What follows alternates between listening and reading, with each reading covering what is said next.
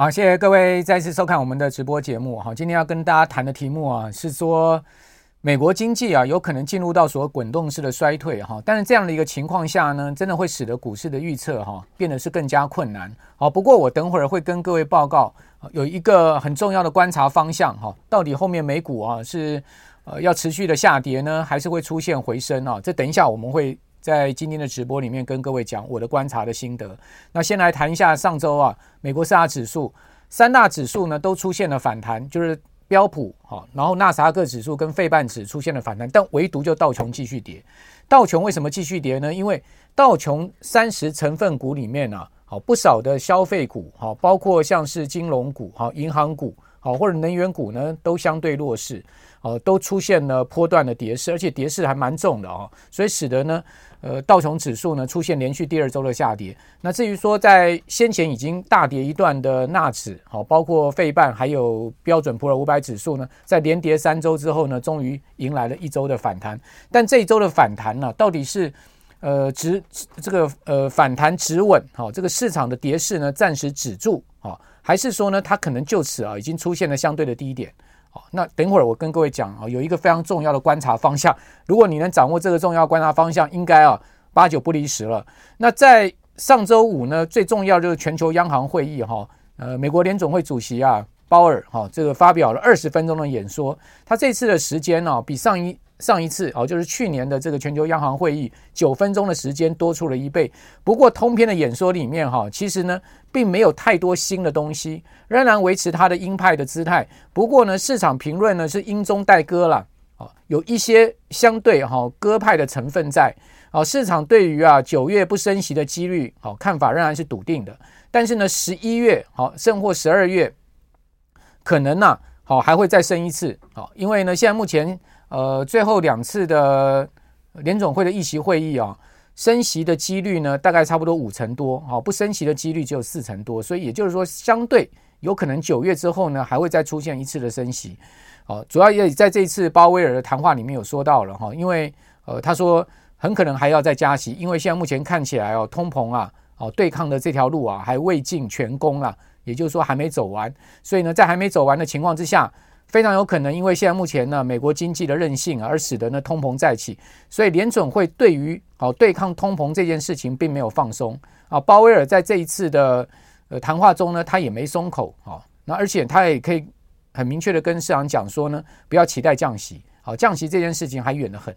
啊。但是呢，相对我们讲说他有点割的是什么呢？他也谈到了，就是说过度的这个升息啊，也有可能会造成负面的情况。那这个被市场解读啊。相对是比较鸽的这个谈话的内容，好，而且呢，他讲说，呃，对于后面的这个利率政策哈，货币政策要相对要谨慎。那用谨慎这两个字呢，也被视为是相对的一个比较鸽的一个情况。好，不过他也强调了，就是说呢，现在目前的基准利率哈，已经转成实质正利率了。好，同时呢，也超过所谓中性利率啊，好不少。好，所谓中性利率是什么？中性利率啊，各位都知道每，每每一季度哈，FOMC 会议就联准会的公开市场操作委员会，好，那在每一季度三月、六月、九月、十二月哈，那这个四次会议呢，他们都会公布点阵图。就联准会的决策官员呢，他们会对于未来长期的利率哈，呃，去做研判。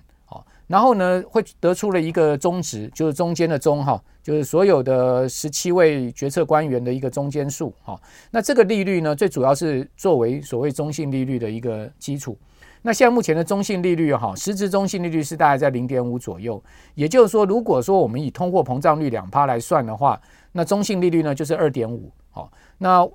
中性利率代表什么意思呢？就是代表说呢。这个利率，在这个利率的情况下，二点五这个情况下呢，既不刺激经济增长，也不会去对经济增长造成阻碍，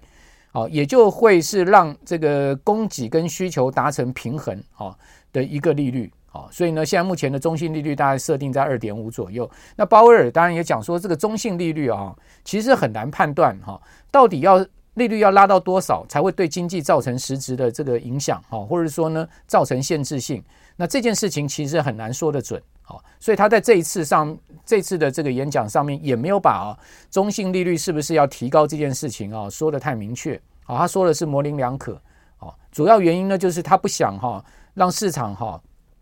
先下了这个定见了，好，也就是说保持一些模糊空间，其实对联准会后面的货币政策哈比较有灵活的空间呐。好，那不过一般市场都认为说呢，联准会后面非常有可能啊要把中性利率往上升。好，那中性利率往上升代表什么意思呢？就代表说呢，相对哈联准会未来的利率哈，即使往下降，哈，它降的一个低点哈也不会太低了。那一般市场都认为说呢，在这一次啊五趴的一个利率哈，超过五趴利率往下降。不太可能会降回啊以前的这个一趴两趴了，大概会停在三趴上下。也就是说呢，未来非常长期的利率即使往下降，都会都会至少有三 percent 的一个这个利率水准。好，那如果是一个三 percent 的一个利率水准的话呢，代表说呢，联准会的中性利率呢会往从现在的二点五往上调高大概两码，哈，或是到这个三趴的一个情况。好，这个是在这一次市场比较关注的一个话题了哈，附带跟各位提一下。好，那。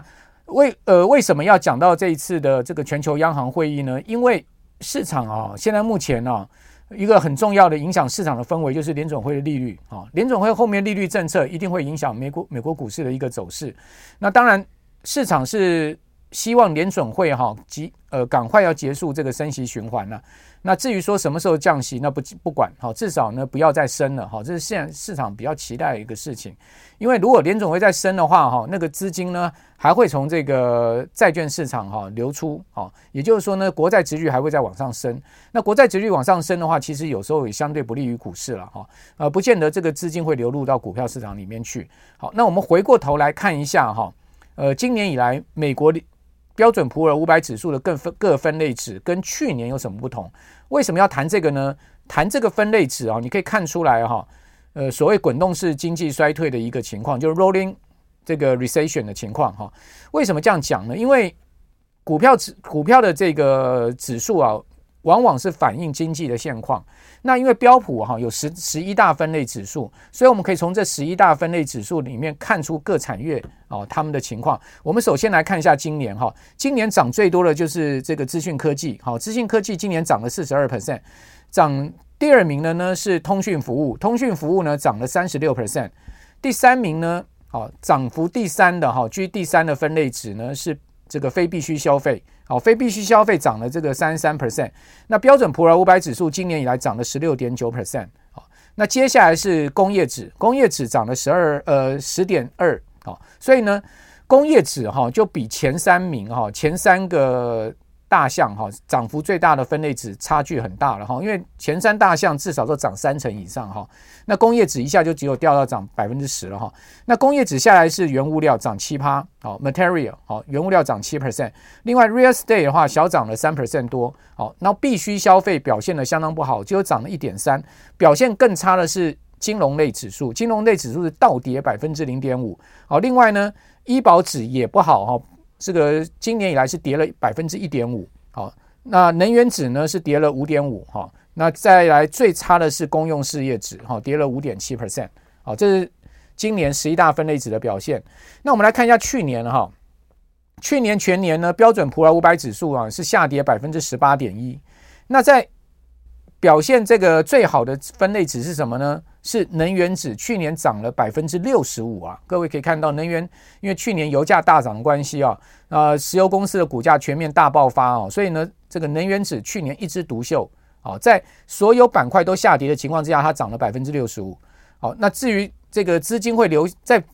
这个股市大跌的情况下，通常资金都会流向公用事业，哦，去做防御性的投资。公用事业去年涨了百分之一点一点六。那再加来再下来呢，就是相对也比较防御性的必须消费，好，它是去年只有点小跌了百分之零点六的幅度。那接下来呢是医保指跌了百分之二，好，然后工业指呢去年全年跌了百分之五点五，好，那金融指呢跌了百分之十点五，那接下来呢是原物料指跌了百分之十二，好，那那房地产指呢是跌了百分之二十六，好，呃，资讯科技指呢是跌了百分之二十八，好。非必需消费指去年大跌了百分之三十七啊，然后跌最多的是通讯服务，去年呢全年跌了百分之呃跌了百分之三九点九，将近四成啊，这是去年哈呃十一大类指数的一个情况。所以各位有没有发现，正好今年完全颠倒好，去年跌最多的变成是今年涨最多的，那这个就是所谓的 rolling 的一个问题。好，我们讲说经济有滚动式的衰退，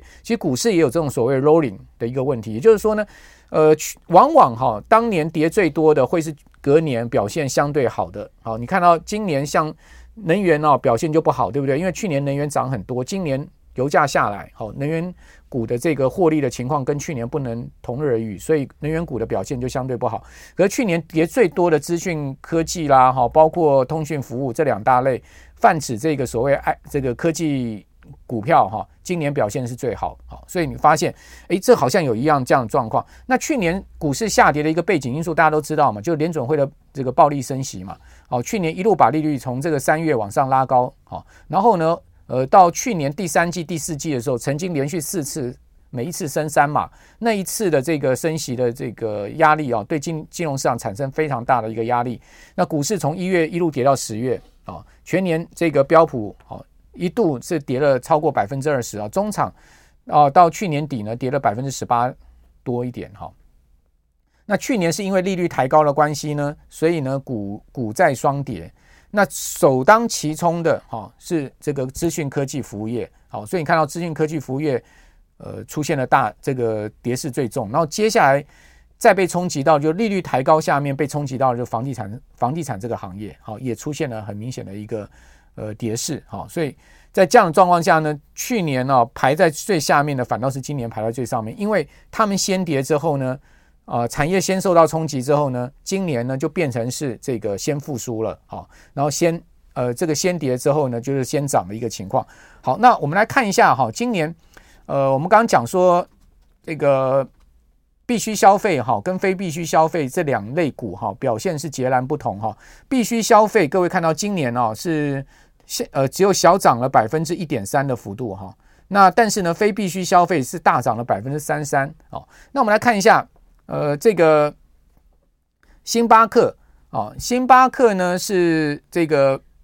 一星巴克呢是放在美这个标准普尔五百指数里面哈，呃，它今年以来它是下跌了百分之五点五呃这个五点三 percent 哈，呃最近它表现得很不好，星巴克的股价是一路跌。那另外呢，沃尔玛的股价呢今年以来呢是上涨了百分之九点九哈，将近十 percent，沃尔玛的股价其实是一路上去的哈。那今年很明显呢，你可以看到哈，呃，在消费股上面呢，越是哈这种所谓的非必须消费呢，它相对表现的是越不好。那必须消费呢，相对表现的还好一点，好像沃尔玛就比属于这个所谓的必须消费。那非必须消费，像星巴克这样子的表现都相对比较不好。不过我们就这个分类指来看的话，到今年以来，好这个非必须消费相对整体指数表现是比较好的。好，那。必须消费今年以来表现的是比较不好的，不过最近啊有比较明显的状况，就是呢非必须消费看起来他们的这个状况是直转急下的哈。好，那接下来我们可以看到银行指，银行指的表现也不好，好，尤其是最近这一阵子哈，它是持续往下掉。那今年银行指年初的时候，标普银行指数最高到五十多，好，五十多呢一路跌到了这个矽谷银行爆发危机之后，再出现一波大跌，跌到三十几。三几之后拉抬回去到四十几之后呢，再往下压，你发现其实银行指今年是一路往下掉的哈。如果你不看这波反弹的话，它其实远远离今年的年初的高点还有很大一段距离。好，所以银行类今年也是表现相当不好。好，那我刚刚有跟各位讲说，我们怎么看呢？哈，美股后面的一个走势哈，到底呃是要涨还是要跌？我觉得呢，最重要的就是我们要观察一个指标，就是弱势的板块，如果它持续弱势的话，相对呢。强势的板块又转弱的话呢，这样子的美股的走势呢，肯定告诉我们后面表现是不好的。好，强势的板块各位都很清楚，今年强势最强势的板块就是科技股。如果科技股也开始转弱了，而我们刚刚讲的这些弱势的族群，像金融股啦、好银行股啦、好或者说呢像消费股啦，这些呢原本已经是弱势的这个个股哈，或者说呢族群，他们相对继续走弱的话，那当然。后面美股可能还是要持续往下破底修正的哈。那当然，在最强势的就是看科技股的辉达。大家可以看到，辉达其实有出现一个蛮明显的状况，就在上周五哦，上周五辉达啊，发布财报之后的这个隔日哈，你会发现，哎，辉达的股价其实是不涨反跌的，而且呢，从发布财报当天呢，创下历史最高的五百零一美金啊，它一路是跌到了这个四百六十块收盘。就在上周全周，虽然辉达还涨了六 percent 哈，但是呢，它离这个周四一开盘的五百零一美金，它其实已经差了差不多有十 percent 了。好，大家可以看到，辉达其实呢，在上周五。它其实是很明显的一个走弱到尾盘再拉抬的一个情况。那我们来看到今年辉达全年呢是涨了百分之两百二十，好，它其实全年是一路往上升的哈。不过呢，最近它已经很明显的看起来啊，涨势有钝化的一个迹象。那也就是说呢，辉达就是一档最重要的美股后面强弱的指标。如果连辉达都要持续转弱往下走的话，那再加上我们刚刚讲的这些呃银行股啦，包括消费股啦、能源股呢，也继续走弱的话，那当然就告诉我们，美股后面的跌势可能会加深，而且呢，跌幅可能会加重。哦，这个是我今天要跟各位报告的一个非常重要的观察点。哦，就我们怎么样去观察美股，在现在目前这种所谓非常难判断滚动式经济衰退的一个情况之下，我们到底怎么去判断美股呢？经过三周下跌，一周反弹之后，后面是要继续反弹上去呢，还是会下去？其实我觉得最重要的观察。几个类股，包括辉达这档股票。如果这个礼拜辉达的股票股价继续走弱，那我可以跟各位讲呢，你就要被你就要非常小心后面哈全球股市的一个走势。好，那辉达走弱的同时呢，你可以看到道琼指数强不起来。好，因为道琼指数它其实呢最关键的就是能源、消费还有呢金融这三类。啊，也就是说，如果道琼呢继续本周连续第三周下跌，然后你也发现哎。辉达所代表的美国科技股的费城半导体指数，好也继续下跌的话，那你就要非常小心了，因为呢强的转弱了，那弱的继续弱，好，这就是我在观察美股一个非常重要的这个观察的一个方向，哦，那我们就要对台股的手上的这个持股呢，也要非常的注意哈。像今天台股虽然说呢，中场收盘哈。呃，加权指数是收涨的哈，但是你有没有发现，今天台股其实是涨中透弱，其实感觉起来只有涨台积电，其他的股票几乎啊，大多数都是下跌的。而且呢，如果各位仔细去观察台股的话，你会发现哈，其实今年呢，有一些个股它跌势是非常重，哦，它跌幅也非常的大。好，那往往呢，我们会在 AI 股哈最近强势的演出之下，忽略掉其他族群。事实上有很多族族群，很多股票，它今年跌的是非常重的，好，不但没涨，反而是频频在破底的哈。呃，有时间我再举例给各位听。不管怎么讲，我觉得台股今天这个反弹哦，其实是相对的一个蛮弱势的一个反弹。虽然说加权指是收涨的哈，但是我个人是觉得它相对弱势，更何况柜买指还是继续跌，好，它还是继续收跌的哈。那我们来看到标普五百指，标普五百指这一波下来哈。纯粹就 K 线的一个形态，各位可以看到红棒哈，其实都非常的明显。好，每一根红棒，红棒是下跌哈，呃，红棒是下跌，它就告诉你呢，红棒非常明显，而且密集，而且呢相对较长，也就是说呢，跌势都是比较重。单日单日来看的话，红棒跟白棒哈，你可以发现哦，它跌势在红棒上面是特别明显。这就告诉你呢，其实这一波的空头的压力是很大的。你可以看到上涨标普这个上涨，它往往它每它上涨的一个过程，涨涨的天数都是连续而且是绵密的哈。那下跌的天数啊，相对呢都没有太连贯，而且呢这个红棒都不长。但是最近完全相反，红棒都变得比较长，它是告诉你下跌的压力其实是蛮大的哈。那另外我们再来看到这个均线的位置哈，标准普尔五百指数的均线。它其实呢，这一波跌破了这条非常关键的黑色线，这条黑色线是五十日的 MA 哦，就是五十天的平均线。你发现哦，今年以来标普只要跌破五十日平均线，它其实呢都会经过一段时间的盘整，好，爬回五十日平均线之后，它才会转多。更更重要是五十日平均线，它必须是往上扬升的一个情况。但现在目前各位有没有发现，五十日平均线它已经走平了？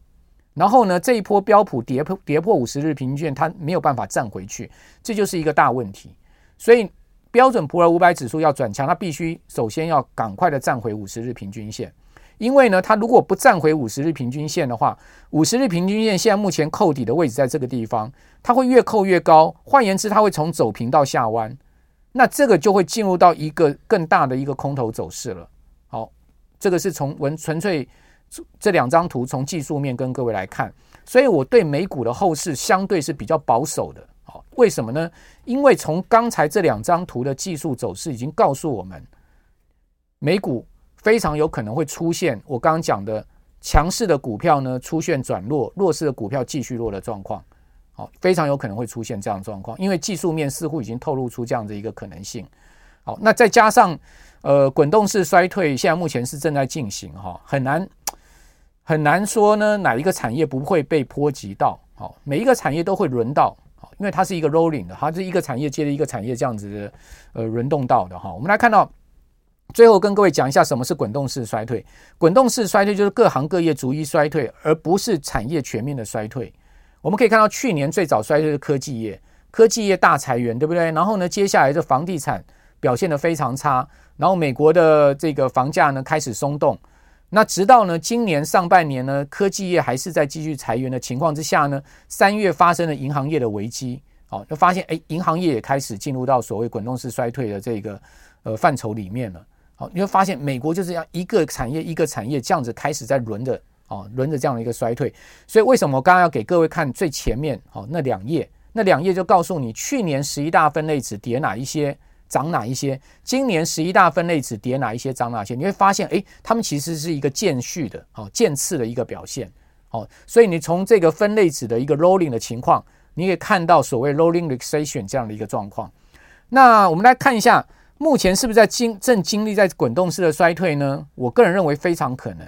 美国从去年科技业到地产业经历了一波衰退，那今年呢换成金融业跟零售业。最近各位有没有发现，其实衰退的脚步已经逼近在零售业上面了。好，我们刚刚讲说，不管是必须消费、非非必须消费，现在目前呢都看到哈，美国消费力道在减弱的一个状况。好，零售业的这个相关个股的股价，不管是我们刚刚看到星巴克，我们刚刚看到沃尔玛，好，星巴克是放在这个美国标准普尔五百指数里面的所谓非必需消费股，好，那沃尔玛是放在必需消费股，好，那不管是沃尔玛，不管是星巴克，你会发现，哎，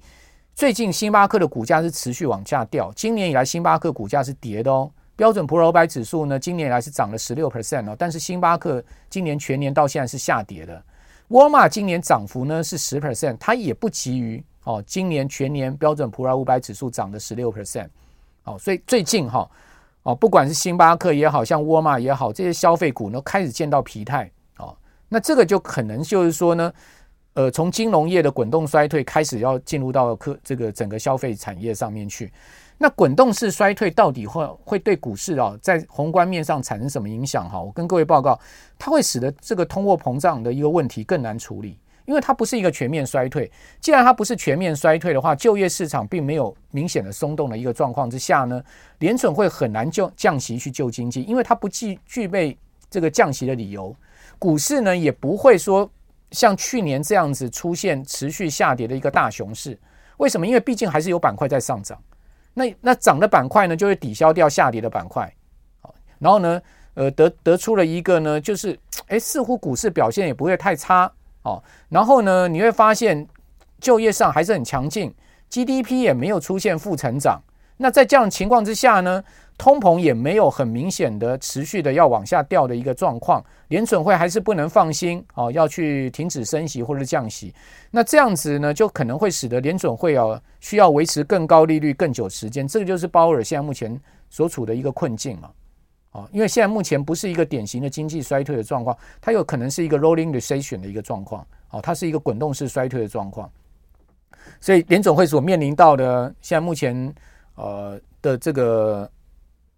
对抗通膨的一个情况呢，会比以前过过去以往更加复杂而困难。哦，这就为什么鲍尔必须要小心翼翼的原因，而这也是为什么股票市场更难预测的一个情况。好，那今天大致上跟各位分享到这边了哈，提供各位参考。好，今天的内容，那我们就下次见了，拜拜。